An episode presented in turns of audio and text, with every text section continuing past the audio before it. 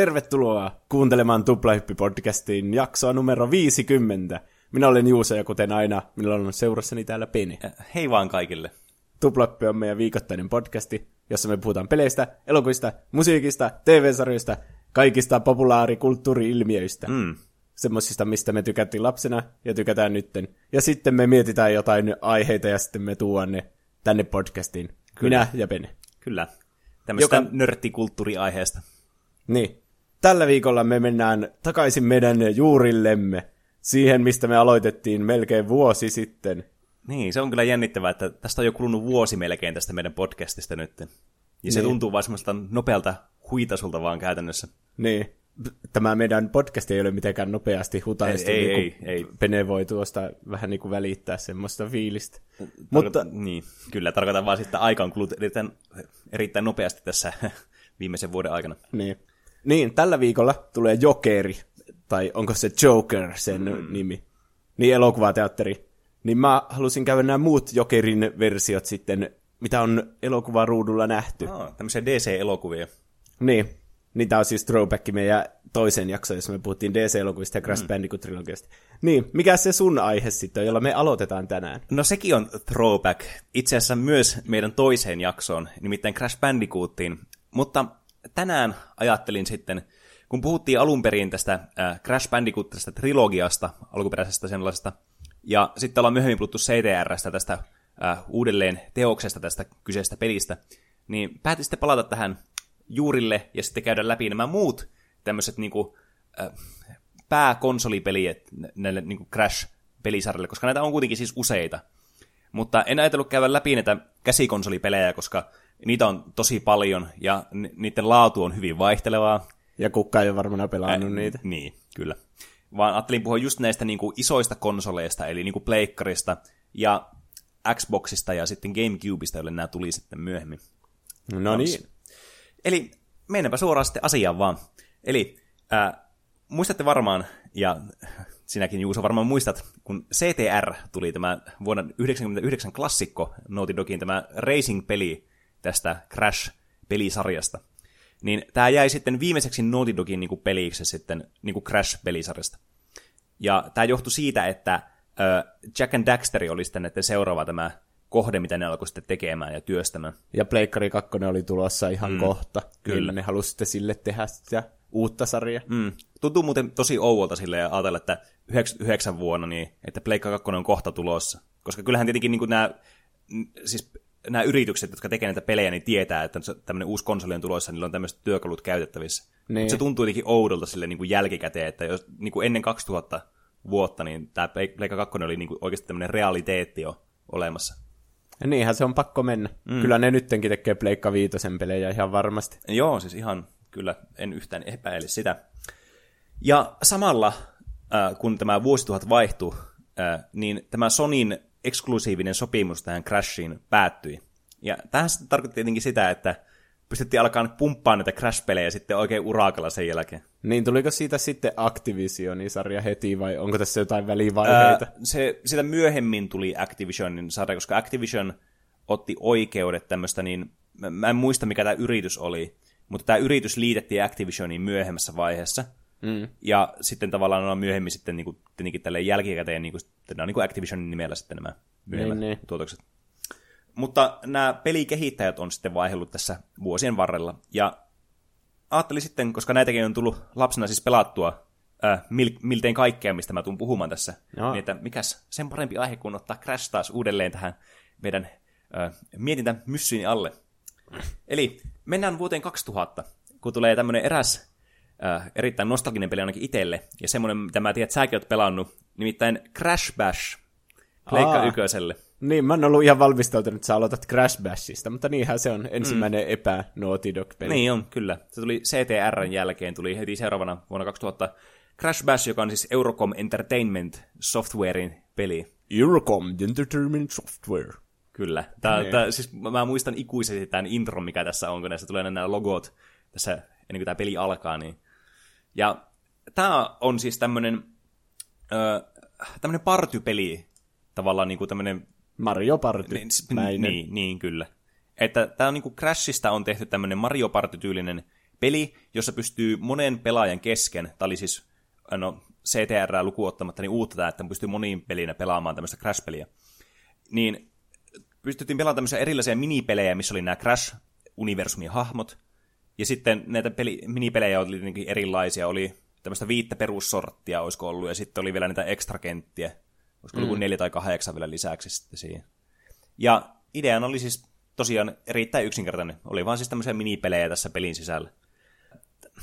Tämä on vähän semmoinen, että mä, tämä varmaan johtuu siitä, että mulla on tosi niin kuin semmoinen ää, puolueellinen mielipide tästä pelistä, koska siis mun mielestä tämä on aivan huikeeta hupia. Niin, niin. Siis mehän ollaan mon, monia tämmöisiä vähän oluen kanssa niin vietetty iltoja mm. tämän pelin parissa. Kyllä. Ja siitä saa varsinkin, kun on tämä nelinpeli justiinsa, niin mm. niin paljon hupia. Jep. Mä en usko, että silloin kun tämä tuli, niin ihmiset piti tätä hyvänä. Että niin. mä veikkaan, että nostalgian kiikarit on tehnyt tästä meille hyvän. Mm, kyllä, ja siis kyllä tämä niinku reflektoitu myös niinku tämän pelin arvosteluissa, jotka oli semmoisia niinku vähän mixed, johtuen juuri siitä, että siis tämä sopeltuu just tämmöisen, niinku, äh, että semmoiset, jotka on pleikkapelien ja tämmöisten, niinku, varsinkin Crash-pelejen niinku faneja, niin pystyy tälleen porukalla sitten pelaamaan tätä. Tämä kuitenkin tämä monipeliosuus oli tässä niinku se viehättävin niinku puoli. Niin. Joo, ei tätä kyllä yksi olisi kanttinut pelata, koska mm. se peli on suunniteltu sille, että siinä on aina, sulla on aina joku tiimikaveri vähän niin kuin, jonka kanssa sä pelaat näitä minipelejä. Mm. Niin sitten, jos joutuu jonkun tekoälyn kanssa pelaamaan, niin eihän se ole yhtään niin hauska. Mm. Jep. Ja tässä pelissä on niin kuin, nämä, tämmöinen niin kuin, arcade muoto, missä pystyy just pelaamaan näitä minipelejä. Silleen, että valitsee vaan se minipeli ja pelaa sitten kaveritten kanssa. Mm. Mutta tässä on myös tämä tarina-moodi, joka on siis aika niinku imartelevasti sanottu, että tarinamoodi, koska siis tää on käytännössä kaikki tarina, mitä tässä pelissä on, vaan se, että tämä Uka Uka ja Aku Aku vaan taistelee siitä, että kumpi on voimakkaampi, hyvyys vai pahuus, ja sitten ne pistää vaan kätyrit asialle, taistelee tämmöisiin helvetin minipeleihin. Mm. Mutta siis tätä pystyy siis tätä niin kuin, tarinan muotoa, mikä on mun mielestä se, että miksi mä tykkään tästä pelistä tosi paljon, on just se, että pystyy pelaamaan kaverin kanssa co-oppina tätä koko-peliä läpi. Ja tämä oli myös se tapa, millä muistat varmaan, kun me pelattiin tätä joskus co-oppina läpi. No, niin, me tyyli yritettiin koko yö päästä tätä läpi. Niin jo. Mutta niin, ei me kyllä päästy. Mun mielestä tämä meni tosi vaikeaksi mm. siinä loppuajasta. Kyllä. E, että tässä niinku, tarkoituksena on vetää näitä minipelejä läpi, että sä niinku, tämmöinen perus niinku paras kolmesta periaatteella sitten voitat aina jonkun tämmöisen tietyn minipelin näitä botteja vastaan ja saat tämmöisen trofi sitten ja kun kerät niitä tarpeeksi, niin pääset sitten tämmöiseen bossiin, joka perustuu johonkin näistä minipeleistä, niin tämä mekaniikka, millä tämä toimii. Ja sen jälkeen pääset niin kuin, aina eteenpäin näissä sitten tämmöisissä hubimaailmoissa sitten näitä kenttiä, ja sitten myös samalla näitä minipelejä tulee enemmän ja enemmän. Ja tavallaan tämä niin kuin pelin vaikeus perustuu sitten siihen, että tässä on tämmöisiä ekstra haasteita, missä pitää kerätä just näitä niin kuin Crash-peleille ominaisia timantteja, kristalleja ja näitä reliikkejä. Ja nämä on ne, missä tavallaan se itse niin kuin haaste muodostuu tähän peliin. Niin kuin ne on ihan epäreiluja monet niistä. Mm, kyllä.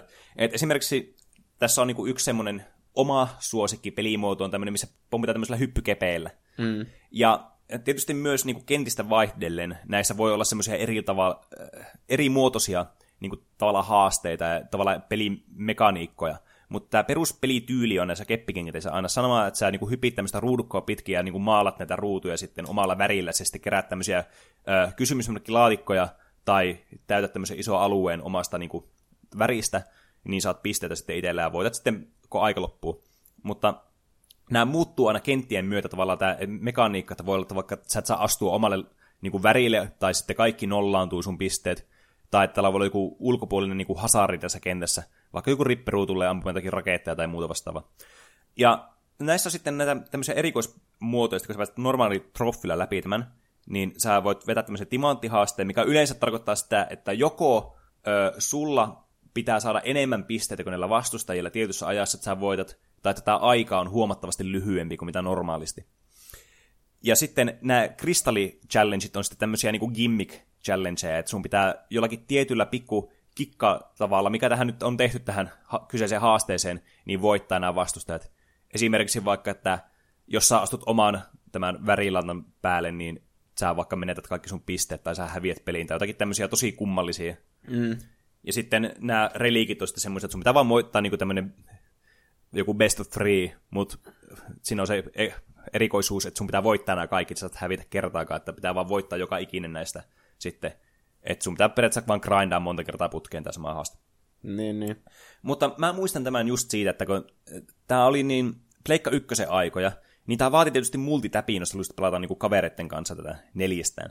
Ja sehän oli tietysti harvinaista herkkua siihen aikaan, että sitä ei niin kuin ihan kenelle tahansa niin kuin suotu tätä etua valitettavasti tässä maailmankaikkeudessa.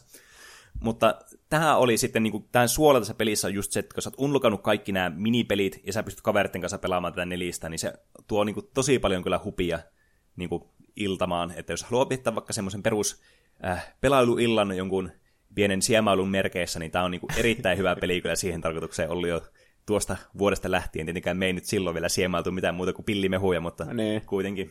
Mä olin jollakin kaverisynttäreillä joskus ala-asteella, niin siellä oli multitäppi ja pelattiin just Crash Bashia. Wow. Tämä oli, oli kyllä täydellinen just siihen. Mm, voin kuvitella. Sitten siirrytään vuosi eteenpäin tässä pelisarjassa, nimittäin 2001, ja nyt siirrytään siis Pleikka 2 aikaa, eli no niin. ei sinä kovin kauan mennyt tosiaan, että Pleikka 2 tuli. Ja tämä on mun henkilökohtainen suosikki kaikista näistä peleistä, mistä mä aion nyt puhua. Nimittäin Crash Bandicoot The Wrath of Cortex. Joo. Me sanottiin tätä Crash neloseksi, kun mm. tämä on niinku ihan ne vanhat Crash-pelit, mutta jatkoa niin. Kyllä. Ja siis tämä kuuluu just tähän Crash äh, niinku, pääpelisarjaan, tämä Tämä on niin kuin neljäs peli periaatteessa tässä niin kuin pääpelisarjassa. Mm. Koska tuo Crash Bash on nyt selkeä tuommoinen niin kuin spin-off-peli periaatteessa. Tuommoinen partypeli. Ja sitten joku karting-peli kanssa niin kuuluu kanssa semmoiseen vähän erilaisen kategorian. Mutta tämä oli tosiaan siis, niille, jotka on pelannut vaikka Crash 2 tai 3 tai molemmat, niin tämä on käytännössä identtinen peli niihin. Että on ottanut ihan hirveästi vaikutteita Crash 3 niin kuin tämän gameplayn puolesta, ja varsinkin niin kuin näiden power-uppien puolesta. Puhumattakaan sitten tästä niin kuin itse hubi-maailmasta, joka on siis niin kuin melkein ihan samanlainen kuin Crash 3. Mm. Ja monet tietysti kritisoi tätä peliä siitä, että kun tämä on ihan niin kuin kopipaste vaan tyyliin Crash 3, mutta vähän erilaiset viholliset ja tietenkin Pleikka Koosille vähän parannettu tämä grafiikka. Ja sitten tyyli on tietenkin vähän erilainen. Mutta siis kun Crash 3 on mun suosikki Crash-peleistä, niin tämä, niin kuin tämä leikisti kutsuttuna Crash 4 on sitten niin, niin samanlainen, siinä on kaikki nämä samat hyvät elementit, mitä kolmosessa on, niin sen takia mä tykkään tästä tosi paljon tästä pelistä. Niin, ja pienenä ajattelin paljon semmoista, että tämä näyttää graafisesti hienommalta, mm, niin jep. verrattuna siihen, että oot, olisi osannut ajatella vaikka, että tässä on pelisuunnittelullisia kehitysaskeleita, niin mm. niin semmoista ei voinut tietenkään ajatella, että niin, kyllä. perustui aika semmoiseen ulkoiseen vaikutelmaan, että miksi tykkäsi tästä. Jep.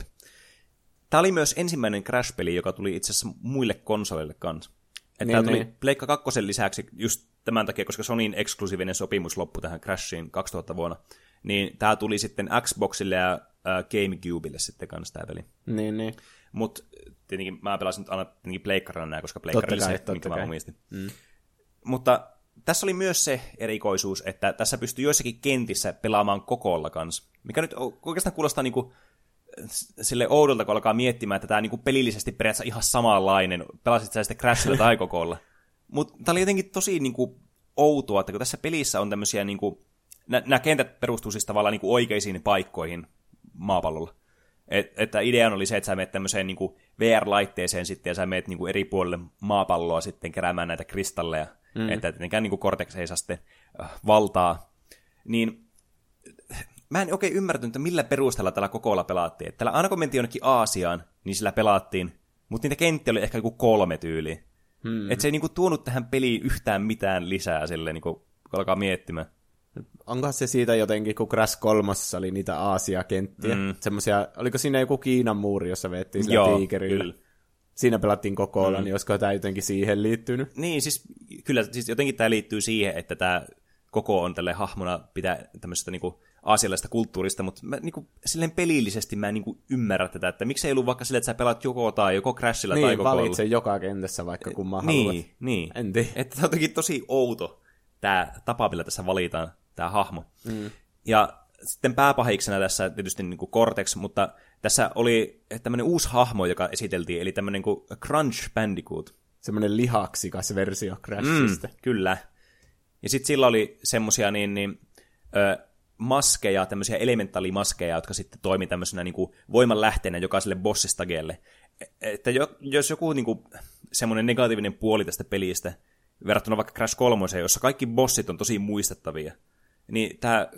Niin tää... oliko siinä vaan se Crunch, ja sitten sillä oli eri naamari niin, vaikka. Niin, ja, Niin, ta, niin. ja nämä unohtaa siis ihan hetkessä, että mikä tämä bossi edes oli. Niin. Joo, Crashissa on kyllä hyvä, kun siinä on aina jotain niitä Tiny Tiger ja mm. Dingodile ja Ripper Ross, muistettavia, Niin jo. ihan crazyjä pahiksi. Mm. Et varmasti yksi syy siihen, että, että miksi tästä sitten poikettiin vain tässä yhdessä pelissä, että oli vain tämmöinen periaatteessa niin kuin yksi pahis monta kertaa vaan tämmöisissä eri formeissa. Et just, että jätti vähän niin kuin tyhjän vaikutelman vaan sitten, eikä muista oikeastaan edes, että mitä bosseja sillä oli. Mä kyllä ajattelin pienenä, että ne oli tosi siistejä, mm. ne kaikki elementaali-naamarit. Ideana kyllä tosi siisti, mutta silleen niin kuin, aika niin kuin samanlaisia nämä kaikki va, niin kuin viholliset tai nämä bossikentät sitten. Mm. Et, niin, vähän harmi, koska tämä oli muuten tosi niin kuin, potentiaalinen peli, ja mä tykkäsin hirveästi tätä just sen takia, koska tämä niinku oli tosi Crash 3-tyylinen peli. Et tietenkin tässä oli muutamia äh, gameplay-poikkeuksia, vaikka tässä oli tämmöisiä pallokenttiä, missä peli mennä Crashilla tämmöisellä pallolla, tämmöistä rataa pitkin.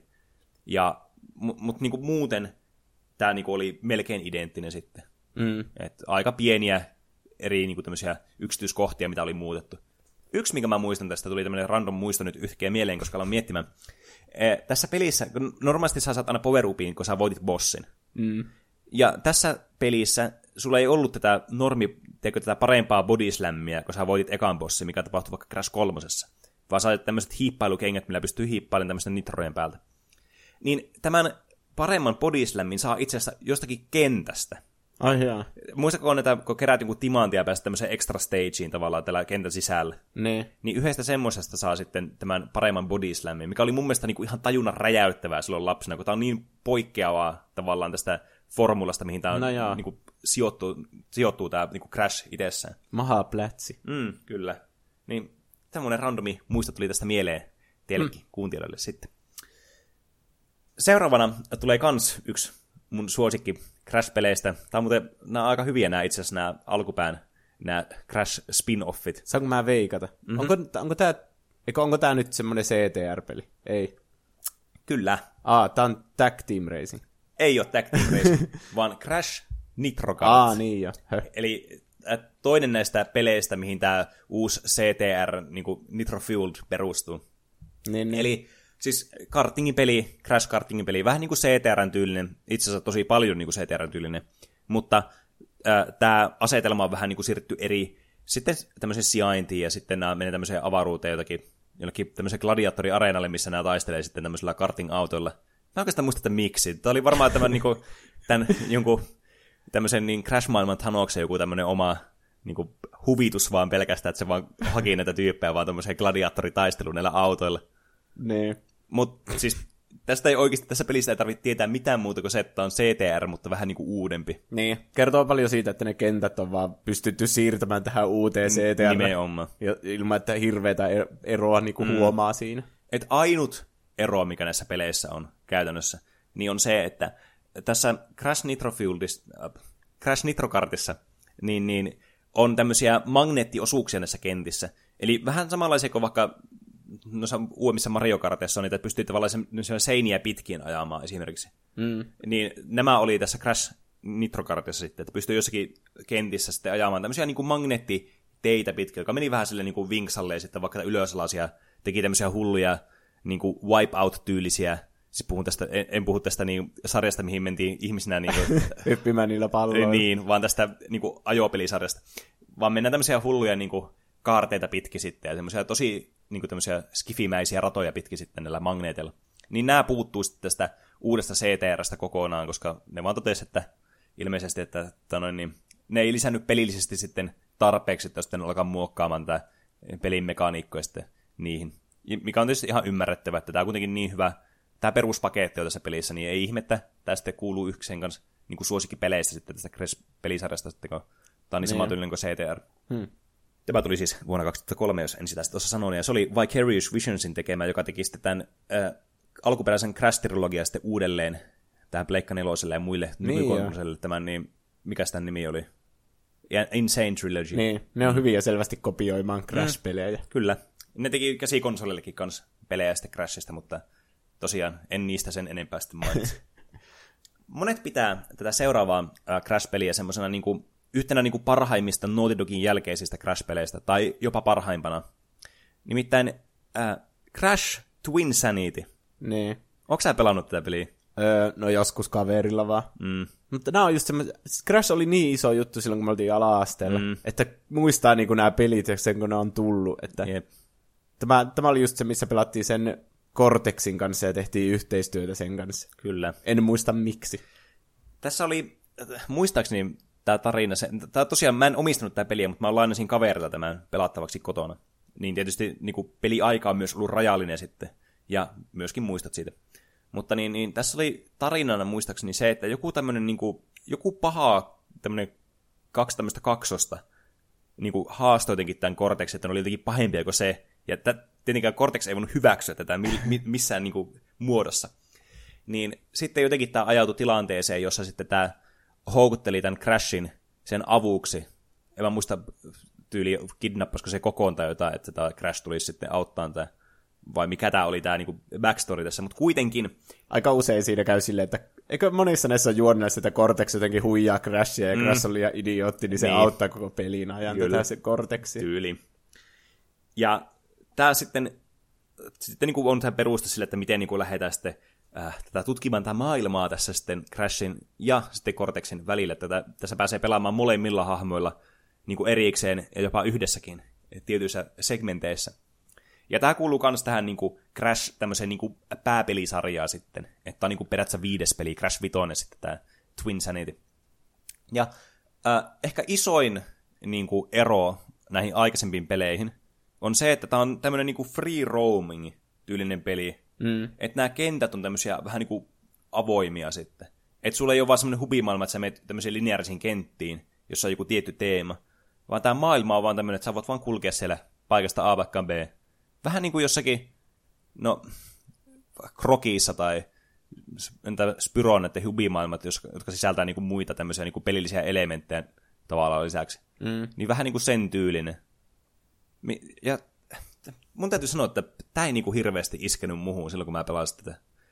Et- Että mulle niinku crashit on aina sitä, että ne on niinku niin semmoista perus tavallaan niinku, niin perus semmoinen vanha peli, tiedätkö, että sulla on vaan eri kenttiä vai sä vaan pelaat niissä kentissä. Niin. Että tämä tuntui liian isolta harppaukselta Crashille mun niinku silmissä silloin, kun mä olin nuori. Niin, kyllä kun Crashithän on tehty semmoisiksi lineaarisiksi ne mm. kentät ja aika semmoisiksi ahtaiksi. Jep. että jokainen kohta on hyvin suunniteltu semmoisiksi omaksi haasteekseen. Mm. Niin se toimi. Monet näistä myöhemmistäkin Crash-peleistä, johon me ehkä päästään myöhemmin, niin, mm. niin on just tämmöisiä avoimempia. Jep. Niin siitä katoaa kyllä ihan täysin se Crashin idea. Niin on. Siis se on ihan totta, että tämä niinku Crash on parhaimmillaan tämmöisessä tosi arcade-tyylisessä tasohyppelyssä. Mm. Jotenkin semmoista, just semmoisessa vanhanaikaisessa, niin kuin, että ei nyt aleta liikaa miettiä tätä maailmaa, vaan pistetään vaan tämmöisiä eri tilanteisiin tuon Crash ja katsotaan, miten, minkälainen tämä kenttä on. E- että tässä ei voi puhua niinku kentistä, vaan tämä on vaan tämä maailma, että siellä on joku paikka siellä. Ja tämä on jotenkin niinku... Niin. Varsinkin kun tämä, niinku peli mekaanisesti aina ollut se, että sä kerät ne kristallit kentistä ja pääset jatkamaan. Ja sen jälkeen sä voit palata näihin kenttiin hakemaan näitä timantteja tai sitten näitä aikareliikkejä. Niin ne tuntuu semmoiselta osalta tämä pelisarjaa, jot- jotka on niinku ihan niinku irrottamattomia osia Crashista. Ja tässä taas sä vaan löydät jostakin randomi paikasta jonkun timantin, niin se tuntuu vaan semmoiselta, että no, se nyt vaan on siellä, että se on niinku tavallaan menettänyt sen merkityksen. Kyllä tässäkin on näitä kristalleja, mutta nekin on vaan levitelty tavallaan sinne sun, sun polulle, mitä sä kuljet tässä free roaming maailmassa silleen, niin kuin, että okei, sä menet seuraavaksi tuonne, niin pistän tämä kristalli tähän. Niin. Et, et, niin. Että tästä puuttuu jotenkin semmoinen struktuuri, mitä mä toivoisin Crash-peleille. Niin. Ja sitten Crash 2 eteenpäin nämä on aina ollut semmoisia, että sä niinku teleporttaat tai jopa aikamatkustat jonnekin eri paikkaan. Niin. niin nämä kentät on ihan erilaisia aina, että ei Niin. ikinä tiedä, mitä sieltä tulee, mm. mutta jos tää on yksi tämmöinen iso maailma, niin se on varmaan aika tylsää myös. Niin. Niinku ympäristöt ja tälle. Se, se on ihan totta, mä oon ihan samaa mitä tuossa. Ö, monet kehuu tätä kyllä siinä mielessä, että tässä on tosi niin kuin, paljon enemmän semmoista niin kuin, luonnetta näillä hahmoilla, ja tämä on paljon humoristisempi kuin nämä aikaisemmat pelit. Et selvästikin otetaan niin kuin, tämä niin kuin, tavallaan näiden hahmojen ja sitten tämän niin kuin, maailman tämmöinen niin kuin, narratiivi otetaan huomioon tässä, ja sitten just se, että pistetään nyt tämmöinen huumoriakseli tähän niin kuin, kunnolla sitten niin kuin sataan prosenttia asti nyt tässä, että heitän pikku läppää tuossa silloin tällöin. Ja se kyllä niin kuin sopii tähän peliin, ja niin kuin varsinkin niin kuin Crashin tähän pelimaailmaan. Mutta mua niin kuin, vaan liikaa niin kuin, hio tässä nyt se, että tämä pelityyli jotenkin niin kuin, ei vaan sovi mun mielestä Crashille. Niin. Siirrytään taas vuosi eteenpäin, nimittäin 2005. Ja nyt päästään siihen toiseen ajopeliin, mistä sä jo äsken ni- jossakin vaiheessa mainitsit, nimittäin Crash Tag Team Racingiin. No niin. Mikä, miten tää sitten eroaa tuosta Nitrokartista? Siis mun täytyy sanoa, että mä en itse en ole pelannut tätä peliä, koska tämä vaikutti jo silloin hyvin epäkiinnostavalta peliltä. Ja mä sitten otin selvää tietysti tätä jaksoa varten, että millainen tämä peli nyt oikeasti, että onko mä niinku vaan ollut semmoinen, niinku, onko mä tavallaan jättänyt tämän huomiota turhaan, vai että onko mulla joku niinku pointtikin ollut siinä, että onko mun hunchi ollut oikeassa vai ei. No, Tää mitkä on on ihan tulokset? hirveä. No, Tää, on tää näyttää ihan karmeelta tää peli. siis CTR on niinku tämmönen, yksi tämmönen niinku ajopelien klassikoista. Mä sanoin, että on niinku yksi parhaista ajopeleistä. Ainakin omasta henkilökohtaisesta mielipiteestä. ehkä yksi maailman parhaista peleistä. No ehkä, ehkä yksi maailman parhaista peleistä. Mutta joka tapauksessa tämä tää Tag Team Racing on siis, tää on tämmönen karmea amalgaami, huonoja ama, niinku tämmöisiä ajopelejä ja sitten huonoja tasohyppelypelejä. Häh? Kyllä, tässä on tasohyppelyosuuksia tässä ajopelissä. Ai ja, miten? Siis, no, päästään siihen ihan kohta.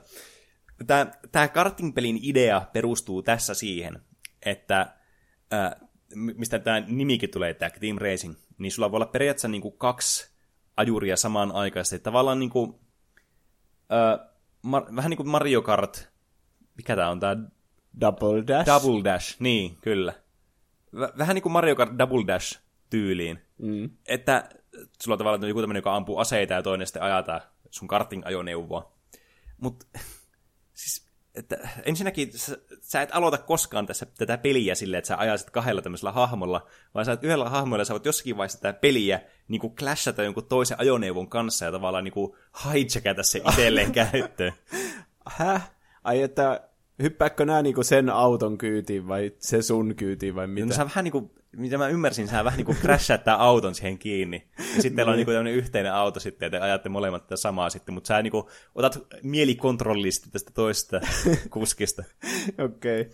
Ja tää on siis, ja nämä kaikki aseet ja kaikki tää niinku ajotuntuma on ihan erilaista kuin missä näissä muissa peleissä. Ja niinku vaikka esimerkiksi, niinku, sä tiedät normaalisti nämä aseet saa jostakin laatikosta, ja sit sä saat tämän laatikon, ja sit sulla tulee joku ase, ja sä voit kerran käyttää se siinä se. Niin tässä sulla on niinku tämmönen, no nämä on muutenkin niinku visuaalisesti erinäköisiä kuin mitä näissä aikaisemmissa pelissä, niin ehkä mua häiritsee se myös tässä. Mutta sitten nämä aseet on tämmöisiä, niinku tuntuu jotenkin tämmöistä sekunda karting peli asetyyltä, niinku jostakin Lego Racersista, että sulla tulee joku ase ja sit sä voit niinku, sulla tulee joku aika, mitä sä voit käyttää sitä asetta. Mm. Että sä jos sulla on joku sähköase, niin sulla tulee tämmöinen palkki, ja sitten kun sä käytät sen sähkön loppuun, niin se loppuu se aseen käyttö tai jotain vastaavaa.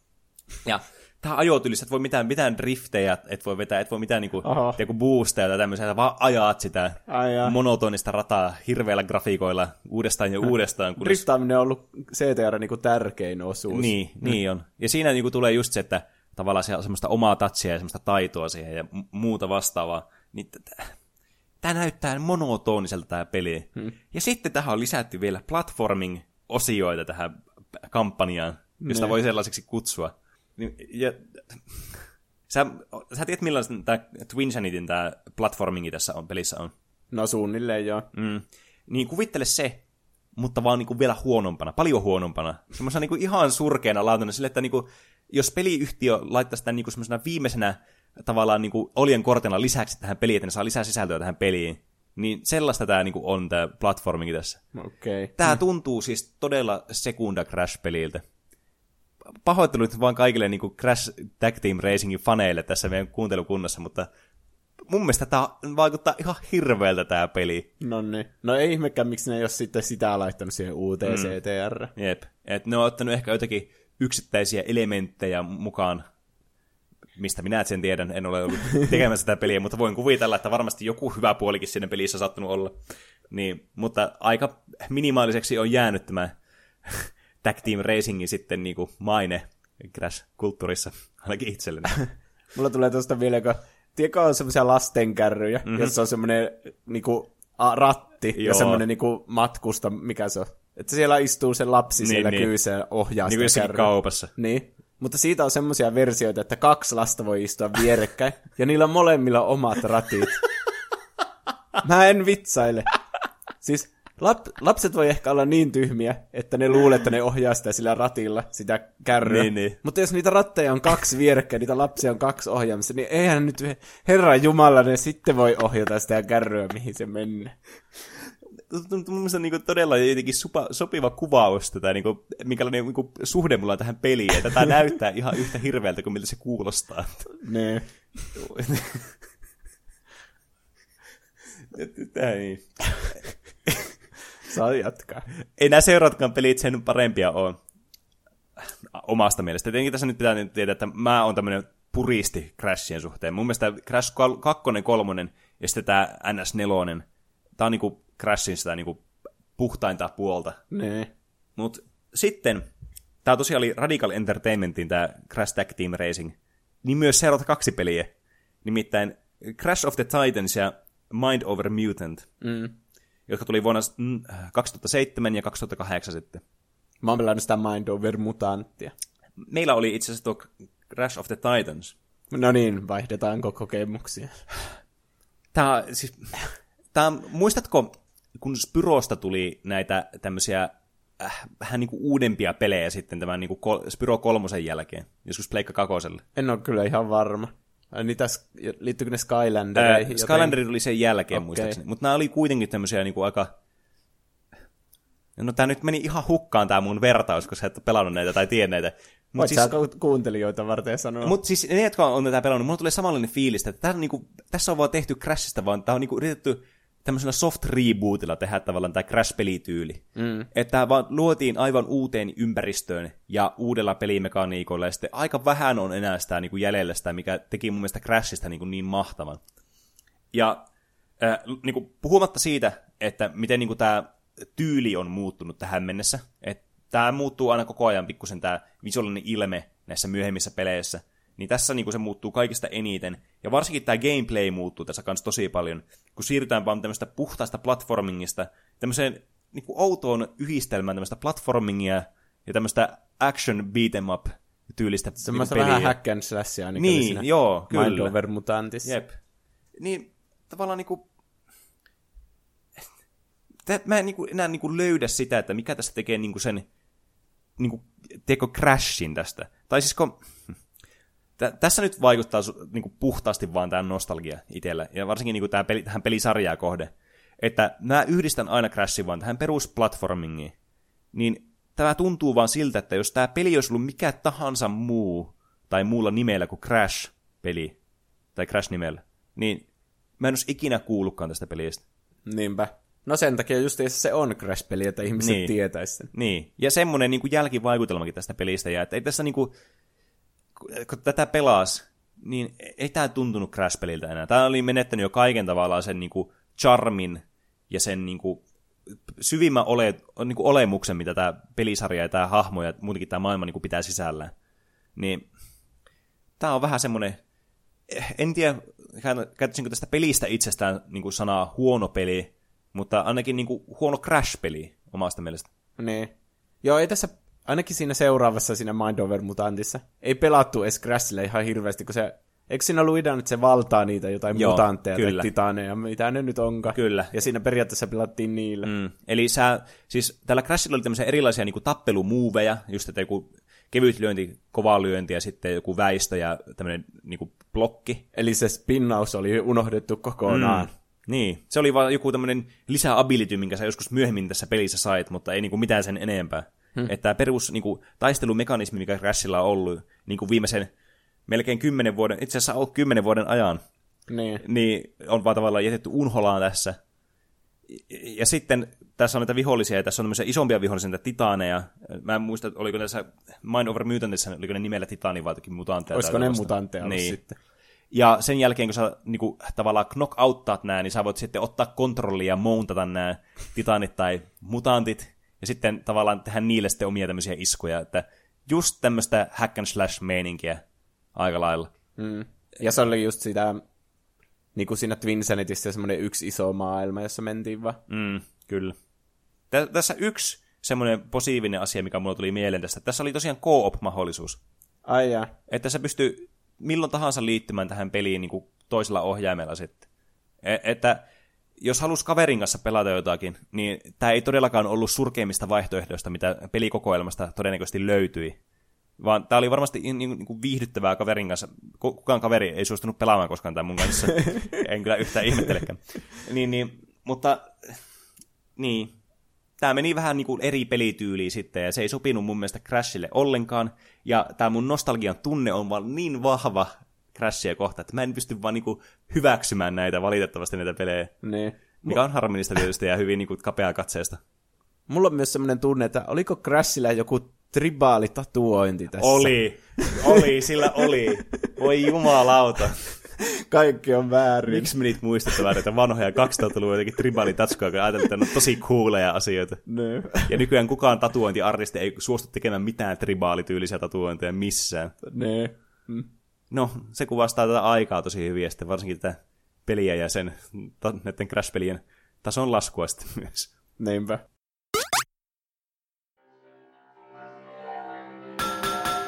Tervetuloa vuoden 30 616 ihmistavarahuutokauppaan. Tarjolla esineitä, joita ihmiset käyttivät jokapäiväisessä elämässään. Ensimmäisenä polymeeristä valmistettu putki. Näillä ihmiset siirsivät orgaanista materiaalia kehoonsa käyttääkseen sitä polttoaineena elintoimintojensa ylläpitämiseksi. Lopulta nämä esineet koituivat ihmisten turmioksi. Lähtöhinta 100 klipsiä. Huutokauppa alkaa. 150 klipsiä, 200 klipsiä tarjottu, 250 klipsiä, 400 klipsiä, ensimmäinen, 400 klipsiä, toinen, 400 klipsiä. Myyty ostajalle A1700 P5S toisena jalkineet, joita ihmiset pitivät uudistaessaan dynaamisia esineitä, joissa polttoainetta säilytettiin ennen energian prosessointia. Nämä estivät ihmisten kaatuilun toimenpidettä suorittaessa. Huudettavana koko setti, kaksi kappaletta, lähtöhinta 500 klipsiä, huutokauppa alkaa. 500 klipsiä, 500 klipsiä tarjottu, 600 klipsiä tarjottu, 750, 750, 800 klipsiä, 890 klipsiä, ensimmäinen, 890 klipsiä toinen, 1000 klipsiä, 1000 klipsiä tarjottu, 1000 klipsiä ensimmäinen, 1000 klipsiä toinen, 1000 klipsiä kolmas kerta, yhden osakäytön, Z, 3000, aiva, N. Kolmantena, alkuperäinen äänite ihmiskunnan historian eniten kuunnellusta viikoittaisesta äänimedialähetyksestä, jota kutsuttiin tuplahypyksi. Äänite jaksosta 417, Half-Life 3 ja energiajuomat. Tässä seuraavana pieni näyte. Aika alhaalla listaa. Mm, Mm, Tämähän se on- on laadukasta settiä. Se on kuitenkin, kato, hintalaatusuhde on sitten semmoinen niin aika bueno. Tai siis ennen oli, kato, paremmin, kun se oli just sen kivasti sen euron. Niin tavallaan se tuntuisi, mutta niin kuin vähän niin kuin euron juusto, tiedätkö? Lähtöhinta 7000 klipsiä. Huutokauppa alkaa. 700 klipsiä tarjottu. 750. 700 klipsiä. 7500 tarjottu. 8000 klipsiä. 8500 klipsiä. 900 tarjottu. 9500 klipsiä. 10 klipsiä. No niin, ja nyt kun päästiin pälättämästä tästä Crash-peliaiheesta, näistä myöhemmistä peleistä, niin päästäänkin sitten taas toiseen erittäin niin kuin nostalgia sävyjä sitten pintaan nostavia puheenaiheita, kun Mä tykkään aina näistä sun introista. mä näissä on aina joku pointti, että mihin mä lähden viemään tämän, mutta mä huomaan, että tässä lauseessa ei ole mitään järkeä. Niin Sä yrität löytää joku aasi sillä, mutta semmoista ei ole. Niin. Joten haluatko, haluatko kertoa vaan meille Jokerista ja näistä DC-elokuva-ilmiöistä, mitä tämä on tuottanut sitten mukaan? Niin. Mä päätin keskittyä näihin elokuvaversioihin, live-action elokuvaversioihin. Mm. Koska onhan Jokerista, Jokeri esiintynyt peleissä mm-hmm. ja siinä TV-sarjassa, mikä tuli 90-luvulla piirretty. Ja sitten näin edespäin. Niin että nyt kun on uusi Jokeri tulossa, ja se on aina iso asia, kun uusi näyttelijä ottaa niin kuin Jokerin roolin. Mm. Varsinkin kun näistä on tullut tosi ikonisia näistä kaikista neljästä omalla tavallaan, mm. Kyllä. mitä on ollut tässä, niin ajattelin käydä nämä läpi, ja sitten käydä myös läpi sitten näitä kuuntelijoiden suosikkeja mm. näistä, että mikä, mikä se näistä on sitten paras. No niin. Ensimmäinen, joka näytteli Jokeria valkokankaalla, oli Cesar Romero, Batman-elokuvassa vuodelta 1966. En ole nähnyt kokonaan tätä elokuvaa, otko sä? Ei, en ole kattonut kokonaan myöskään. Mutta tästä on ne legendaariset kohtaukset, jossa Batman laskeutuu semmoisilla tikkailla helikopterista. Se yrittää pelastaa jostakin jahdilta semmoisen tyypin. Mm-hmm. Se jahti katoaa, ja sieltä veestä hyppää haikala sen jalkaan. Ja se on semmoinen muovinen haikala, joka vaan roikkuu siinä sen jalassa. Semmoinen niinku, se ei mitenkään liiku, se on vaan ihan semmoinen proppi. Tiedätkö sä tämän? Tämä on legendaarinen kohtaus. Mä, tuo, tuo selitys kuulostaa tutulta, mutta mä aloin miettimään tuota, niin mulla ei tullut nyt juuri mieleen tämä. Tämä on siis jatkoa sille niin TV-sarjalle, mikä Batmanista oli 60-luvulla. Mä, mä oletin tämän selityksen perusteella. tosi kämpi. niin, niin, joo, tämä se johtuu siis ensimmäisen tuotakauden jälkeen.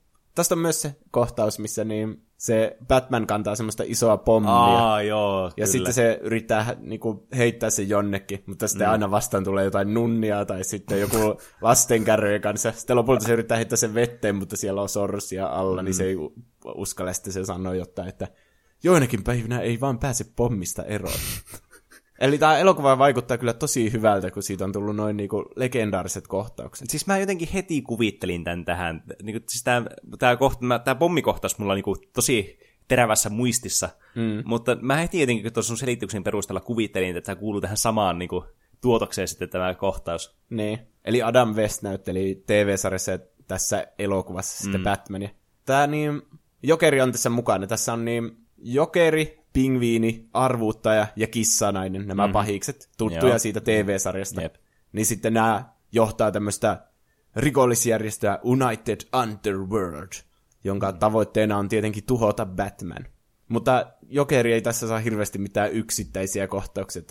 Mitä mä katsoin ne Cesar Romeron Jokeri-kohtaukset, niin se on vaan semmoinen niinku yksi niistä pahiksista niin. ja sitten välillä heittää vähän semmoista jokerimaista juttua, että sanoo jonkun semmoisen 60-luvun vitsin, joka on tietenkin ihan perseestä. ja sitten nauraa päällä sinne.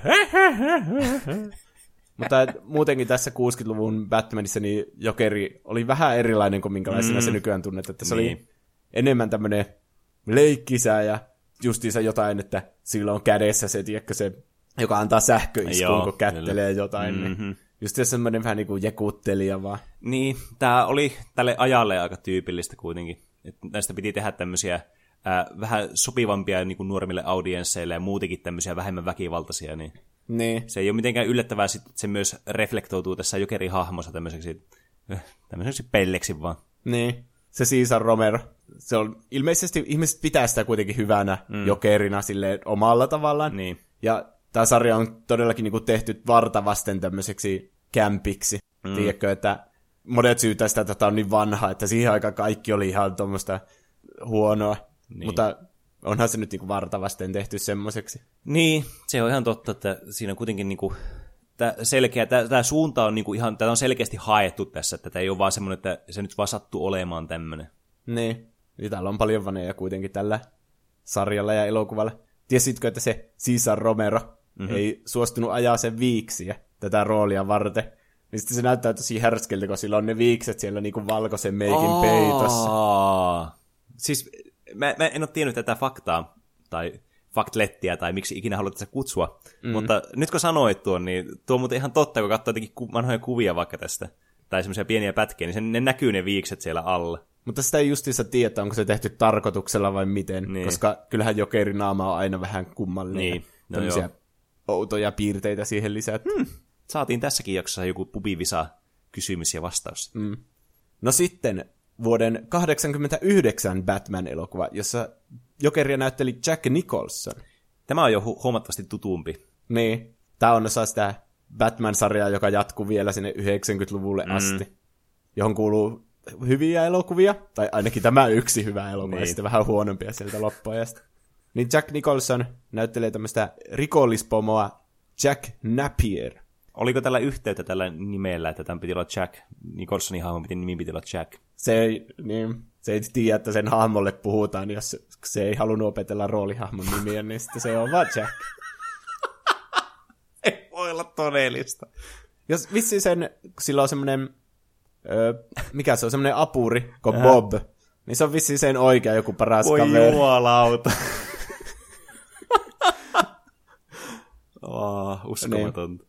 Mutta se ei ole Jack Napier kauaa, koska Batman siis jahtaa tätä rikollispomoa tämmöiseen mm. kemikaalitehtaaseen, ja sitten tämä yrittää ampua Batmania, tämä Jack Napier, mutta sitten se Batman kimmottaa sen luodin siitä, ja sitten se menee jotenkin en tiedä miten luoti kimmotetaan, mutta kuitenkin menee sitten sen suun halki tälleen, ja sille tulee ne Aivan. arvet näin. Ja sitten se tippuu semmoiseen kemikaali, semmoiseen sammioon. Mm. Ja sen naama muuttuu valkoiseksi ja hiukset vihreäksi. Ja semmoinen kätevä kemikaali, joka tekee tästä sitten jokeri. Hyvin, hyvin tämmöinen niinku spesifinen käyttötarkoitus tällä kemikaalilla selvästikin ollut. Niin. Ja sitten sen joku henkilökohtainen kirurgi sitten yrittää korjata sen naaman. Mm. Ja sitten siitä tulee semmoinen virne sille pysyvästi. Mm. Ja sitten se tulee hulluksi siitä. Mä tykkään tästä jokerista tosi paljon. Tämä on jotenkin semmoinen tosi häiritsevä, mm. että sillä on semmoinen ote elämästä, että se on semmoinen huoleton ja pitää, ainakin pitää itseään semmoisena tosi hauskana tyyppinä mm. koko ajan. Mutta sitten se tappaa ihmisiä ja kaikkea. Mm. Sitten tässä on vähän semmoista, koko leffassa vähän semmoista Bioshock-maista. Semmoista, mm. että soi semmoinen kauhea, tiedätkö, semmoinen orkesterimusiikki, semmoinen niinku mahtipontinen, ja sitten se jokeri vaikka tappaa tyyppejä, tai sitten se on niinku, olikohan se polttanut jonkun naisen naaman semmoiseksi epämuodostuneeksi ja kaikkea, että mm. semmoista tosi synkkää, mutta sitten ne tehdään semmoiseen näyttämään semmoiselta, että se jotenkin mahtipontiselta ja mm. kaiken musiikin ja semmoisen avulla. Mä oon ihan samaa mieltä, että tämä antaa tosi hyvän semmoisen niin kuin, mun mielestä kombinaation siinä, että selkeästi niin kuin tämmöinen, on, niin kuin pitää itseään vähintäänkin, mutta niin kuin katsojillekin myös semmoinen humoristinen hahmo, mutta semmoisella tosi niin kuin häiriintyneellä ja pelottavalla tavalla. Niin. Että sitä huomaa, että se on semmoinen oikeasti niin kuin, ihan sekopää ja semmoinen niin kuin, paha tyyppi, mutta se jotenkin niin kuin, osataan luoda kuitenkin se, että se huumori on tosi läsnä koko ajan. Semmoisella just häiriintyneellä tavalla. Niin. Että tämä sopii todella hyvin niin kuin, tähän hahmoon, tää, sen just, että minkä, minkälaiseksi se on tehty tässä elokuvassa ja mikä just tämä roolisuoritus sitten on myös. Se aika paljon sille muuten jatkaa vähän niin kuin sitä Caesar Romeron jokeria sille, että sillä on tosi paljon semmoisia samanlaisia piirteitä. Mm. Silleen samalla lailla leikki se, mutta justiinsa ne kaikki yllättävät väkivaltaisuudet ja Niin. semmoiset, niin tuo sitä häiriintyneisyyttä. Niin, että ne tuntuu hirveän kasuaalisilta asioilta, ne kaikki väkivalta-asiat, mitä siinä tapahtuu siinä elokuvassa. Niin. Mä myös tykkään tästä, kun se on semmoinen leikkisä silläkin tavalla, että sillä on kaikkia erilaisia asusteita, mm. mikä on aika tyypillistä kans jokerille. Sillä on erilaisia hattuja ja mm. hienot takit ja sitten siinä on semmoinen kohta, kun se vetää sen housuista semmoisen pyssyn, ja se on semmoinen Ai puolitoista niin, metriä. Jep. Ja sitten se ampuu sille jonkun Batmanin lentohärveli sieltä taivaalta alas. Mm. Ja sillä on semmoinen, siihen ei kiinnitä hirveänä huomiota, mutta sillä on semmoinen tyyppi, joka seuraa sitä koko ajan.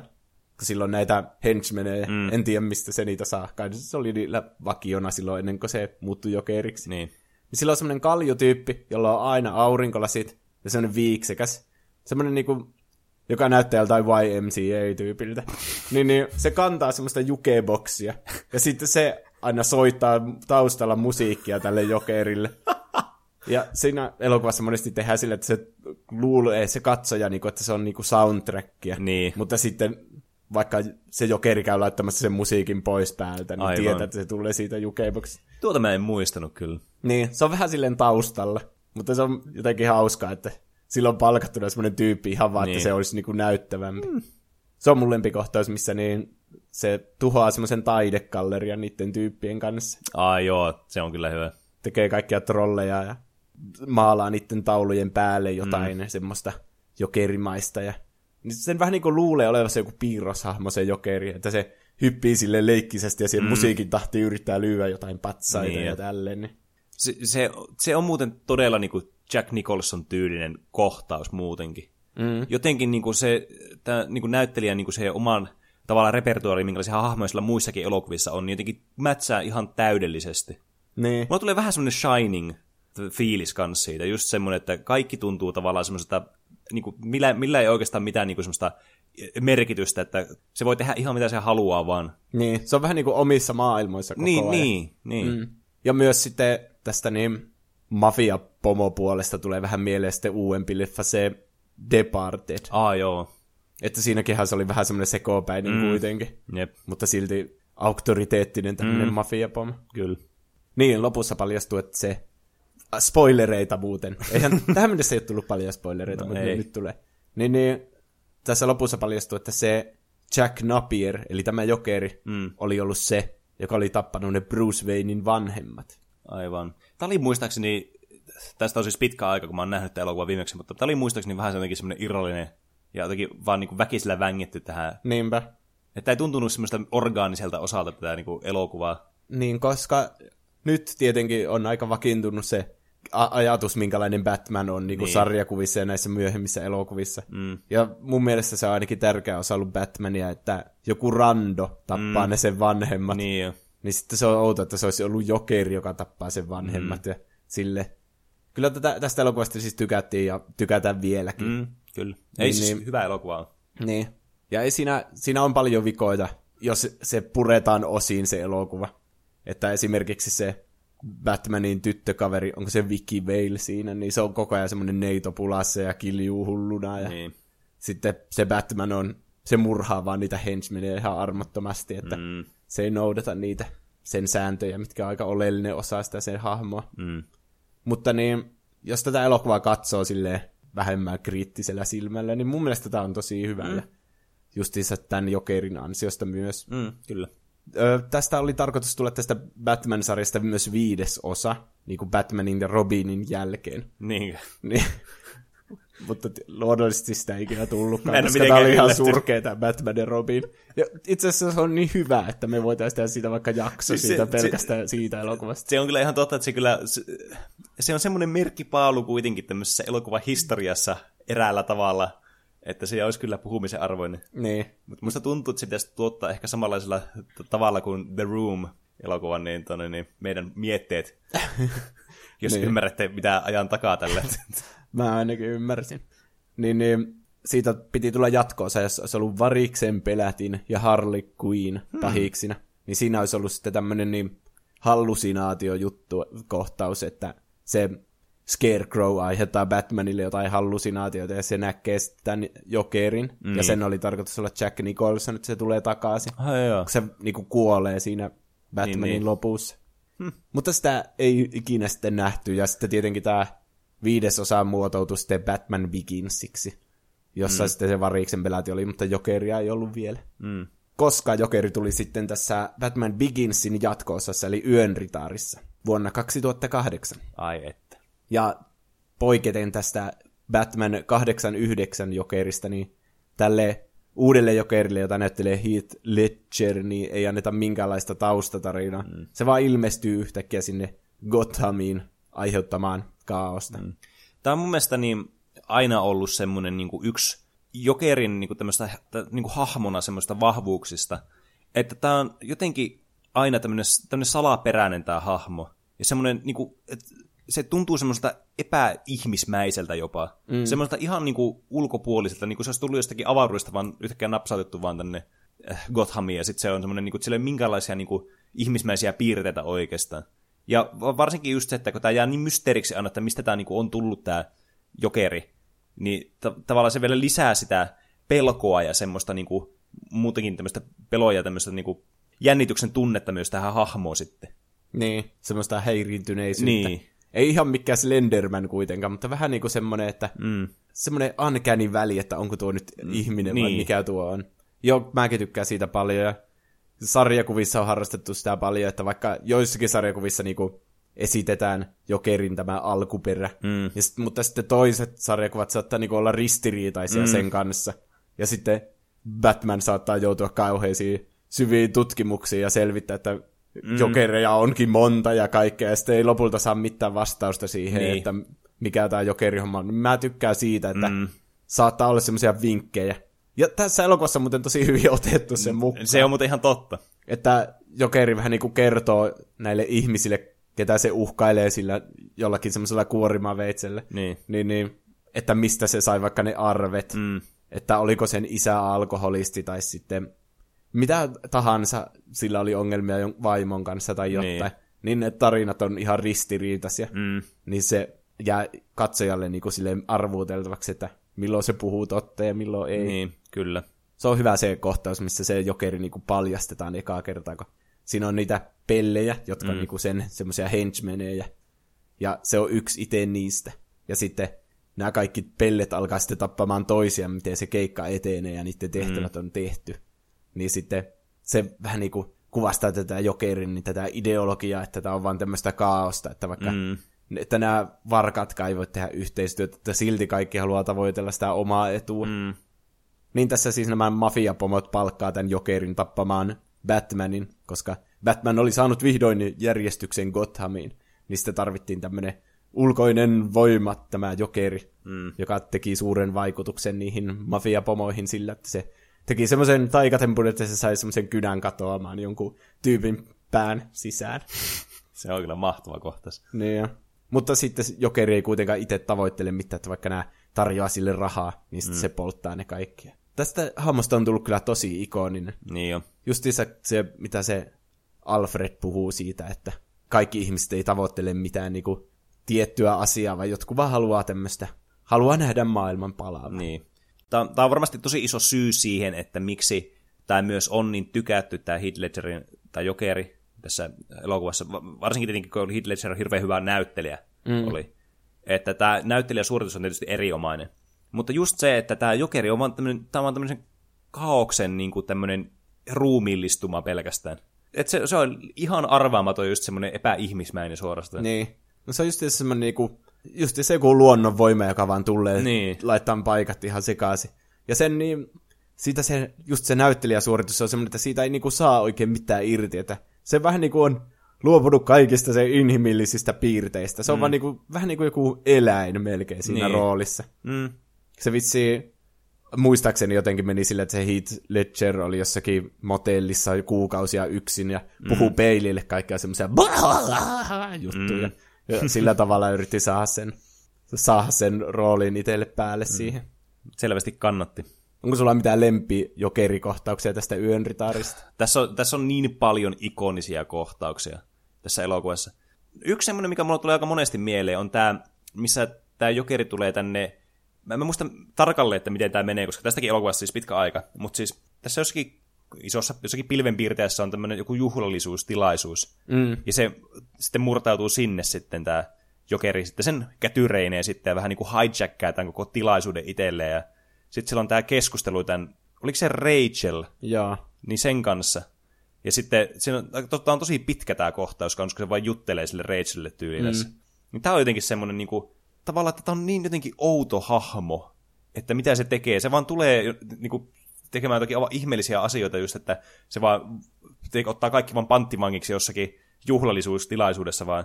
Ja sitten alkaa vaan porisemaan jonkun tyypin kanssa sille, niin kuin, niin. tavallaan mitä, niin kuin, mitä ihmeellistä ei olisikaan tapahtunut koskaan. ja sitten just alkaa selitentää sen taustatarinaa, että miten se sai ne arvet, ja sitten tietenkin sekin on semmoista patologisen valehtelijan niin kuin tyyliä just, että se vaan sanoo aina, mikä päähän ensimmäisenä tulee mieleen, että mistä se on saanut ne, ja jotenkin mun mielestä mystinen jotenkin tämä kohtaus. Niin, siitä ei yhtään tiedä, mitä se aikoo tehdä. Niin.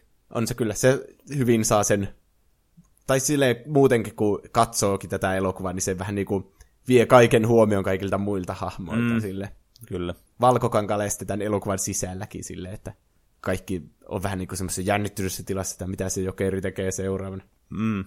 Mun lempikohta on se, kun se Batman kuulustelee sitä jokeria siellä, Aa. niin, siellä poliisilaitoksella. Siinä on tosi hyvä, kun se Batman paiskaa sen jokerin pään siihen pöytään. Mm. Ja sitten jokeri sanoo sille, että ei kannata ikinä aloittaa päästä, että sitten se kuulusteltava ei tunne seuraavaa iskua. Mm. Sitten se Batman lyö täysillä nyrkillä sen jokerin käteen. ja sitten sillä on sellainen ilme sille vähän aikaa, että sitä niinku sattuu. Mm. Sitten se vaan sille, näitkö? Jep. Siis tämä on niinku, tämä jokainen kohtaus, missä jokeri on mukana tässä elokuvassa, niin on niinku siis ihan täyttä timanttia. Niin. Ja sekin on tosi hyvä, missä se jokeri yrittää räjäyttää sen sairaalan. Mm. Ja sitten siitä tulee liian pieni räjähdys, niin. niin se on vaan sille, no mitä se hemmettiä tämä on, ja alkaa rämpäämään sitä. Jep.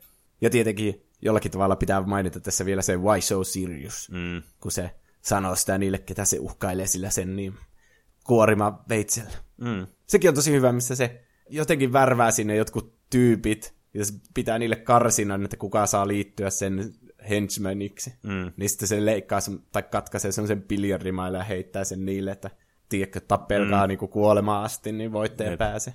Aivan niin kuin siis kerrassaan huikea kyllä. Niin. Mutta tosiaan tämä Heath Ledger sitten kuoli puoli vuotta ennen kuin tämä elokuva julkaistiin. Mutta sitten tästä mahtavasta roolisuorituksesta se voitti Oscar-palkinnon parhaasta miessivuosasta. Ihan kyllä syystä. No sitten siirrytään kahdeksan vuotta eteenpäin Suicide Squadiin ja Jared Leton tähän jokeriin. Äh, saako tähän ennen sanoa, ennen kuin alat puhumaan tästä sen enempää, niin mä halusin mainita, että mä olin tosi niin kuin, mä odotin tosi paljon, että millainen tämä on tämä Jared Leto Jokeri, sillä niin kuin positiivisella mielellä. Et mä uskoin siihen, että tämä tulee olemaan samalla tavalla kuin tämä Hidletterin Jokeri on tosi hyvä, sen takia, että kun tämä on niin semmoinen niin kuin, suorastaan niin kuin alieni tyylinen mm. tämä, se hahmo, niin mä ajattelin, että tällä voisi olla semmoinen samanlainen, että tämä tietenkin, olihan ne vähän semmoisia äh, kringejä, ne, ne jotkut niin kuin vaikka nämä tatuoinnit, mitä se oli vaikka se päässä ja muussa ruumissa niin kuin tehtynä, ja muutenkin tämä se niin kuin olemus näissä teaseripostereissa ja muissa, niin herätti monella semmoista niin kuin, ihmetystä ja... Kysymysmerkkejä mm, ainakin.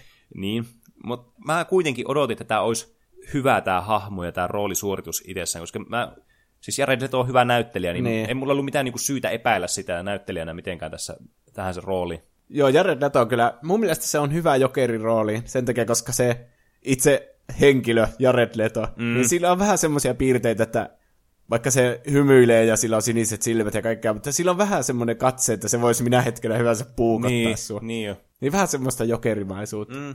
Ja niin, ne tatuoinnit oli kysymysmerkki, mutta niin kuin Kosilla oli kaikkea ha ha ha ja mm. damage luki otsassa ja kaikkea, niin. niin mä olin ihan täysillä mukana semmoisessa teoriassa, että tämä ei ole oikea jokeri, mm. vaan tämä on niinku toinen jokeri. Mm. Ja sillä tavalla, että oli ollut alkuperäinen jokeri, vaikka voi kuvitella, että se olisi ollut se Jack Nicholson mm. niin jokeri, ja sitten se olisi napannut Robinin ja mm. sitten tatuoinut sitä, ja siitä olisi vähän itselleen tullut tämmöinen hullu. Vähän niin kuin miten tapahtuu Red Hood tässä sarjakuva-saagassa. Ja se olisi jotenkin täsmännyt tosi hyvin, kun Jared Leto näyttäisi niin nuorelta ja niin. kaikkea. Si- siinä oli tosi monta palasta, jotka olisi loksahtanut paikalleen. Niin. Mä en ole ihan varma, että kumosko ne sitten sen. No, kun siinä taidetaan sanoa, että tämä jokeri, siis tämä Jared Leto tappoi mm. sitten Robinin. Tai niin. jotain sanoa siinä elokuvassa. Mutta aika hämäräksi jätetään ne yksityiskohdat. Niin. Ja veikkaan, että ne jää ikuisesti aika hämäräksi. Niin, valitettavasti. Hmm. Tässäkään ei anneta silleen tarkkaa alkuperää jokerille, mutta aika vahvoin perustein voi sanoa, että se tippuu semmoiseen kemikaalisammioon, koska se tekee Harley Queenista sen valkoihoisen Harley Queenin mm. sillä tavalla, että se tiputtaa se semmoiseen sammion, niin, niin. varmaan sillä oli jotain omaa kohtaista mm. kokemusta. Vähän semmoinen saman tyylinen suorastaan kuin tässä 80-luvun Batmanissa sitten. Niin, ja aika tämmöinen yleinen jokerin tämä mm, alkuperä mm, sitten. No niin, niiden tatuointien lisäksi sillä on tosi värikkäät vaatteet. Ehkä vähän enemmän semmoiset niinku, melkein niinku, niinku räppärin vaatteet. tai jonkun semmoisen parittajan. Tiedätkö, semmoiset mm. niinku, joo, ei, joo. ei semmoiset perusjokerivaiset, vähän semmoiset kiiltävämmät. Mm, ja kyllä. Se, nahkaisemmat ja semmoiset. Ja sitten hampaat on semmoiset rautaiset. Ja... Mm se on tässä elokuvassa aika semmoinen mafiapomomainen, että justiinsa sillä, oliko se jossakin justiinsa jossakin klubilla ja uhkaili jotain tyyppiä. Ja on, sillä välillä näkyy semmoista potentiaalia, mutta välillä semmoista, että se yrittää matkia sitä letkeriä, letkeriä liikaa. Mm. Se tässä myös on se, mikä mulla tulee mieleen, että niin tämä 80-luvun jokeri, missä Jack Nicholson näytteli, niin aika paljon niin kuin, just näkyy tämä Jack Nicholsonin näyttelytyyli ja tämä itse näyttelijän niin kuin, tavallaan nämä maneerit ja niin. muut.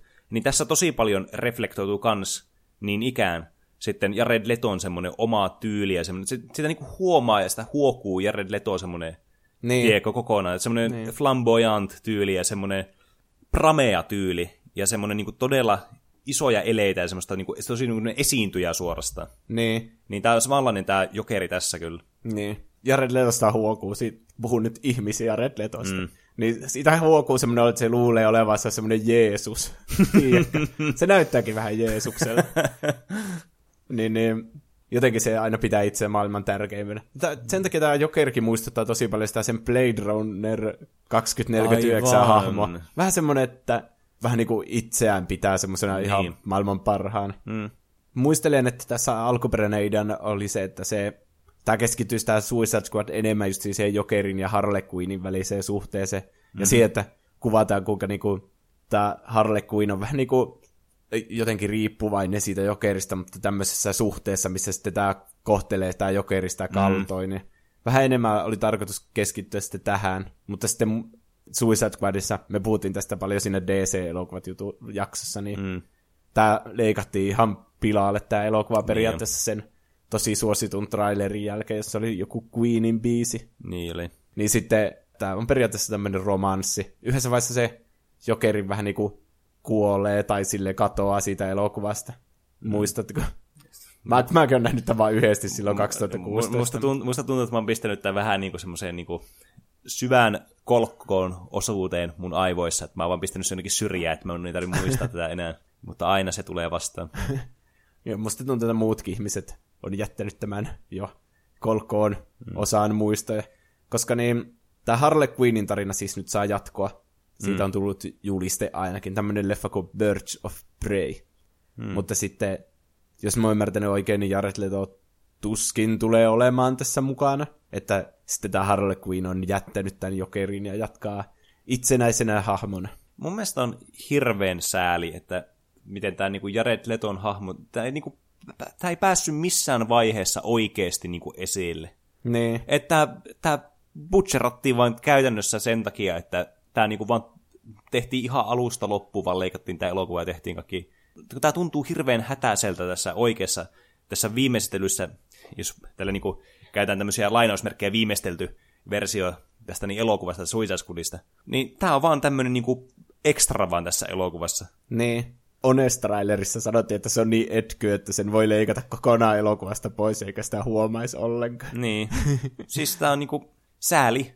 Sääli. Niin. Se on vähän sääli, että siitä syytetään Jared Letoa, koska se ei päässyt mitenkään oikeasti niin. oikeuksiinsa. Niin, niin kyllä. Olisin ehkä yhden elokuvan alun nähdä, joka olisi vaikka Batman Jokeri-elokuva, mm. jossa olisi sitten vaikka se Jason Todd-teoria olisi toteutunut valkokankalla, niin olisin ollut kiinnostunut niin, siitä. koska siis tämä, tämä elokuva itsessään pilasi tämän, tämän Jokerin, niin sääli.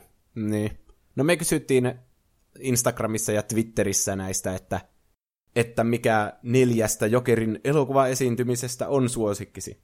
Ja vastaukset on aika lailla sille, että Heath Ledgeria sanotaan paljon. Mm. Aapo sanoo Heath Ledger, The Hippi sanoo ainoa ja oikea Heath Ledger.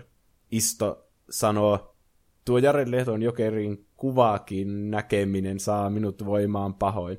Eli ei ainakaan se. Mm. Heath oli ihan kiva.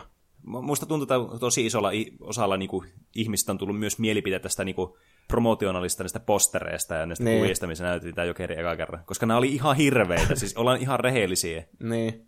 Mutta jos katsoo sitä Heath Ledgerin sitä promo-posteria, jossa silläkin oli tämmöinen valkoinen tausta ja kaikkea, mm. ja sekin näyttää kyllä tosi kummalliselta, että monesti mm. nämä promokuvat on vähän huonoja sille mm. edustamaan sitä elokuvaa. Ikarai sanoi Heath Ledger, ainoa kunnon jokeri tähän mennessä, muuta aiheuttanut lähinnä ärtymystä tai myötähäpeää. Mm. Plutonium sanoo Yön ritarin paluu. No, tässä joko tarkoittaa Yön ritaria, eli Heath Ledgeria, mm. tai sitten sitä animaatioelokuvaa The Dark Knight Returns, jossa oli mm. kans Jokeri. Aa, joo.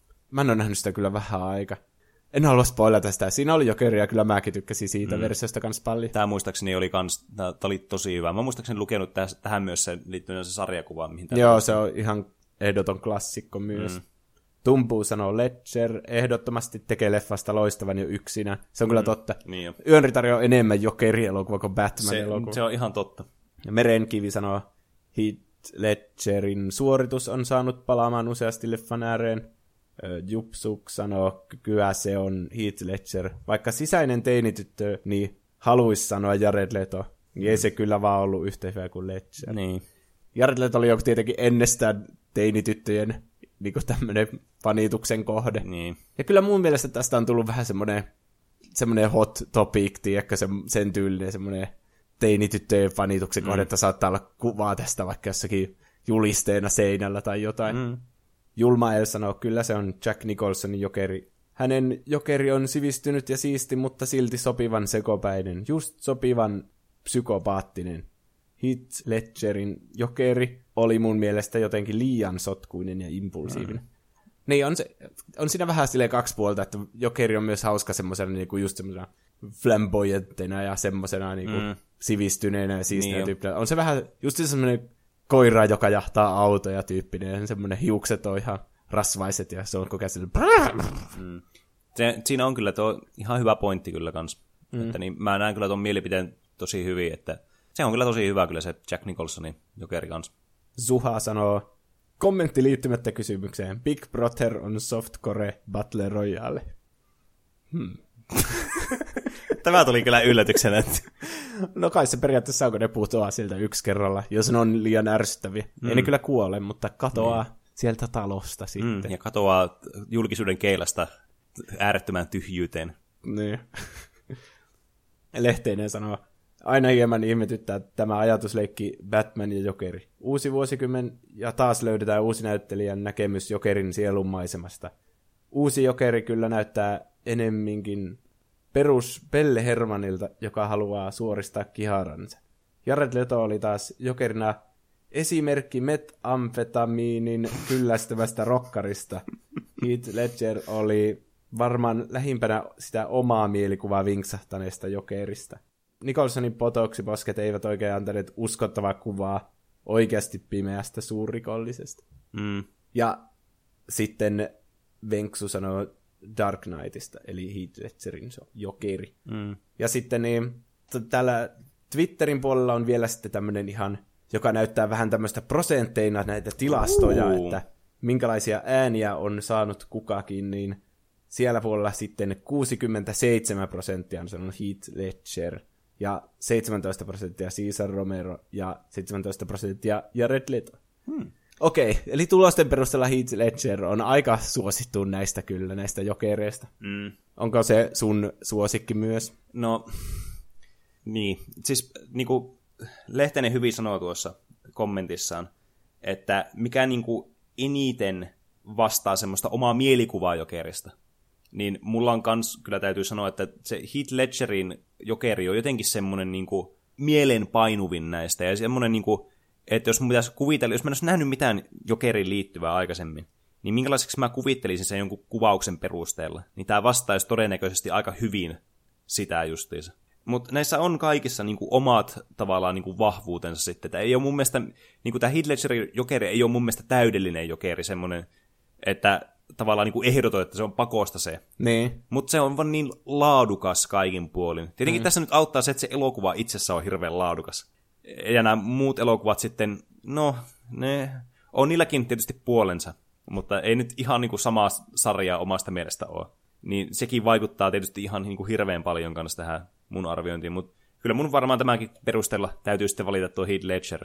Joo, se niinku, no Christopher Nolanin elokuvat aina vähän niinku menee ido, ideologia edellä, mm. ja sitten tässäkin on just se kaos, järjestys, mm. jotka taistelee tässä niinku oikeasti niin. Niinku sen sijaan, että nämä Batman ja Jokeri taistelisi, vaan tässä on vähän niin kuin ideolo- ideologiat, jotka mm. taistelee, että pystyykö ihmiset tämmöiseen elämään tämmöisessä järjestyksessä ilman, niin. onko mahdollista, että ei olisi yhtään rikollisuutta, vai sitten pitääkö mennä tämmöiseen anarkiaan maailmaan, sitten mm. onko se niin kuin ihmisten lopullinen päämäärä. Kyllä. Niin, niin tämä Jokerin hahmo tässä yön ritaarissa sitten niin kuin, tosi hyvin kuvastaa sen ideologian niin kuin, toteutumista mm. käytännössä. Niin.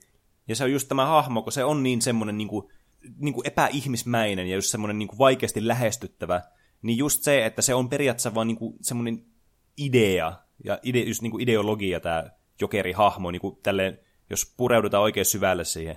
Niin. Se, mikä sitten hahmossa on niin kuin kaikista tärkeintä, niin just se. Ja tämä elokuva tuo tosiaan sen tosi hyvin esille sitten tässä. Mm. Mutta tykkään siitä, että tästä Jokerista voi niinku ottaa eri piirteitä mm. myös. Se ei ole pelkästään tuo, että se on niin kaoottinen hahmo, niin. vai just se, että se vaikka nauttii niistä väkivaltaisuuksista ja rikoksista mm. tosi paljon. Kyllä. Ja sitten tämä, että se haluaa pukeutua ha- hauskasti ja hienosti ja mm. olla näyttävä samaan aikaan, niin ne on semmoisia piirteitä, mitä sitten muissa mm. jokereissa, vaikka sitten Caesar Romerossa tai niin Jack Nicholsonissa sitten tulee esille. Mm, kyllä, että ka- kaikki niin kuin tuo eri hyvän puolen sitten esille omalla tavallaan sitten tästä henkilökahahmosta. Ja mun mielestä on sen hyvä, että varsinkin nyt tulee tämä uusi elokuva, uusi tämä Jokeri-elokuva, mm. että vieläkin, vaikka tämä voi tuntua semmoiselta, että hakataan niin kuin kuollutta hevosta, että just, että tehdään vaan sama asia uudestaan ja uudestaan ja uudestaan, mikä on nykyään trendi, niin tämä on jotenkin semmoinen hahmo, minkä pystyy tekemään joka kerta uudestaan, mutta vähän semmoisella eri perspektiivillä kuitenkin, ja silti pystyy tuomaan jotakin semmoista näkemisen arvosta tähän. Niin, ootan kyllä innoissaan tätä uutta elokuvaa, eli Joaquin Phoenix seuraavana mm. sitten tämän viikon perjantaina. Ja mä uskon, että se tulee olemaan erittäin hyvä roolissa. Niin, taas vähän uudenlainen katselmus jokeriin. Mm. No, mitä muuta sä oot tehnyt tällä viikolla? No, mitäs sitä kaikenlaista on tullut tehtyä? No, ainakin tuossa niin, tänään aikaisemmin päivällä me tosiaan nauhoitetaan vähän tonne etuajassa tätä jaksoa, kuin miten normaalisti nauhoitetaan. Niin, eli ei ole niin paljon ehtinyt välttämättä tehdä. Niin, mutta on niin taas päässyt tuon niin, pelaamaan tuota Zeldaa, joka on tuommoinen ikuisuusprojekti. Ja tota, niin, olin tänään myös pelaamassa erittäin hauskaa ja viihdyttävää niin tämmöistä niin, urheilullista peliä, kun Oulun tietoteekkareiden järjestämä tämmöistä niin Friss Bear, tämmöistä tota, niin, erittäin tota, niin, niin, mukansa tempaavaa frisbee-tyylistä juomapeliä. Mm. Että tota, niin, toivottavasti se ei nyt ihan hirveästi näy tässä jaksossa, mutta niin, niin, se on kyllä niin kuin mukava homma, varsinkin niin kuin se frisbee heittäminen itsessään. Ja frisbee-golfi on kanssa samalla tavalla, että se on niin mukavaa tavalla se, jotenkin se kiekon heittäminen itsessään on jo semmoista niin kuin hauskaa tekemistä. Niin. Ja sitten kun se lisää tuommoisen tavoitteellisuuden, niin se on yllättäen todella niin kuin, kivaa. Mm. Koskee niin frisbeeriä kuin frisbee-golfia. Että kun normaalisti on tottunut heittää sitä kiekkoa vaan sille, että tiedätkö, olisikin hiekkarannalla kavereiden kanssa kesällä ja ei ole mitään muuta tekemistä siellä, niin heitellä sitten frisbeitä keskenään. Mutta sitten kun se laitetaan tuommoinen joku tavoite, niin tosi hauskaa hommaa kyllä. No joo. Entäs, mitäs Juuso sinä? No, me saatiin katsottua se anime loppuun, mistä mä puhuin viimeksi, eli Erased. Mm. Voin sanoa, että se oli tosi hyvä, ja mä tykkään siitä, että se oli 12 jaksoa, ja se oli semmoinen stand-alone, niin. semmoinen niinku, että tuli semmoinen olo, että kaikki niinku, kaikkiin kysymyksiin tuli vastaukset, ja oli ihan mukava loppu, ja muutamia yllätyksiä siinä, niin mm. ihan kyllä voin suosittaa, se oli Netflixissä, mm. semmoinen kuin Erased.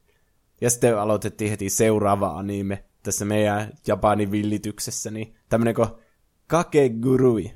Aa, on mä kuullut tästä. Tää on ihan seko. Tää on ehkä sekoin anime, mitä mä oon ikinä nähnyt. En ole hirveänä kattonut animea muuta kuin nämä niin perus, nämä Full Metal Alchemist ja mm. Death Note ja Cowboy Bebop, mutta niin.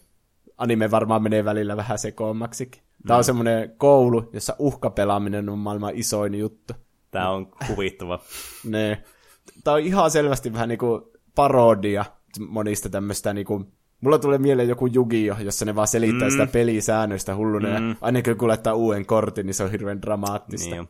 Mutta sitten kun tässä, tähän ei liity mitkään niinku, vaikka Duel Mastersissa ja Jugiossa, niillä niinku, korteilla oli kuitenkin jotkut vähän niinku persoonat, että oli niin. jotain hirviöitä, ja haa, tuo oli tuon hahmon vakiokortti, niin nämä on vaan pokerikortteja, että mitä? Hertta kakkonen! Hirveän dramaattista kaikki. Niin, se on tosi huvittava. Joo, mä oon itekin kattonut tuota sarjaa, ja se on kyllä oikeasti niin kuin, siis aivan kerrassaan niin kuin, hulvattoman hauskaa ajattaa. Niin. Ja tämä etenee niin ouosti, että tässä ei kyllä tule tylsää kohtaa niin kuin ikinä. Ei. ei voi tietää, mitä seuraavana mm. tapahtuu. Jos haluat lähettää meille aiheehdotuksia, kysymyksiä, kommentteja tai palautetta tai meemejä, mm. niin se onnistuu sähköpostiosoitteeseen tuplahyppy at gmail.com tai sitten Instagramin ja Twitterin kautta. Me löydetään nimellä Tuplahyppy. No niin. Olipas yllättävä nimi. Oli tullut pari viestiä tältä Instagramin kautta jo tässä ajassa. Ne, niin, jos me ei niin lueta tässä jaksossa sun lähettämää kommenttia, niin se johtuu siitä, että me ollaan sitten nauhoitettu se jak- tämä jakso mm, jo, että niin. se on sitten ensi jaksossa. Kyllä. Ö, Ika Railta tuli viesti. Hei jälleen, kiitoksia hyvistä nauruista, mitkä sain kuunnellessani hopeanuoli osaa. Nauroin ihan vääränä työpaikalla, eikä ollut edes tauko. Näin hauskaa ei ole ollut hetken töissä. Mielestäni se, se oli kyllä mahtava se hopeanuoli. Se, se, siitä tuli jotenkin niinku, siinä oikeasti alkoi naurattava joka niin. hetki vaan itselläkin. Niin. Sitä oli kyllä hauska nauhoittaa. Joskus me saa itse hirveät naurut täällä mm. niin, nauhoituksissa. Niin. niin jo, se on kyllä mahtavaa. Hyvä, jos se välittyy se huumori sinnekin, mm. ettei se ole vaan meidän omaa höröttämistä. Kyllä. Sitten tuli te hipiltä viesti, että terva perse. Kiitos todella loistavasta, viihdyttävästä ja eritoten kiinnostavasta podcastista. Itselle nämä ovat ollut pelastus Dumperin ratissa täällä Ruottinmaalla. Hmm. 12-tuntiset työpäivät menee pirun nopeeta, kun kuuntelee teidän juttuja ja läppää, joka on juuri semmoista, mitä itsekin tykkään nakella. Ai vitsi, kiva kuulla. Niin, se on kyllä siistiä, kun ihmiset töissä ja kaikkialla kuuntelee mm. sitä. Ja kiva, että voidaan viihdyttää näillä meidän jaksoillamme. Mm. Mun täytyy sanoa, että tähän väliin, onko se, jatkuuko tämä kommentti vielä? Öö, joo, vähän jatkuu No, vielä. no, mä sanon sen jälkeen. Aiheehdotuksia. Need for Speed-pelisarja, Flat Out-pelisarja, Pikku Kakkonen ja sen ohjelmat, Tuo oli muuten hyviä ehdotuksia kyllä. Transformers, huijaaminen kautta cheattaus videopeleissä ja The Simpsons, jota on toivottu. Tässä oli monta, jota on toivottu kanssa. Hy- tosi hyviä ehdotuksia niin kyllä. jo, kyllä. Ää, tässä, on, tässä on näitä muutama. Niitä olisi varmaan enemmän, mutta ei aivot toimi vielä tähän aikaan aamusta.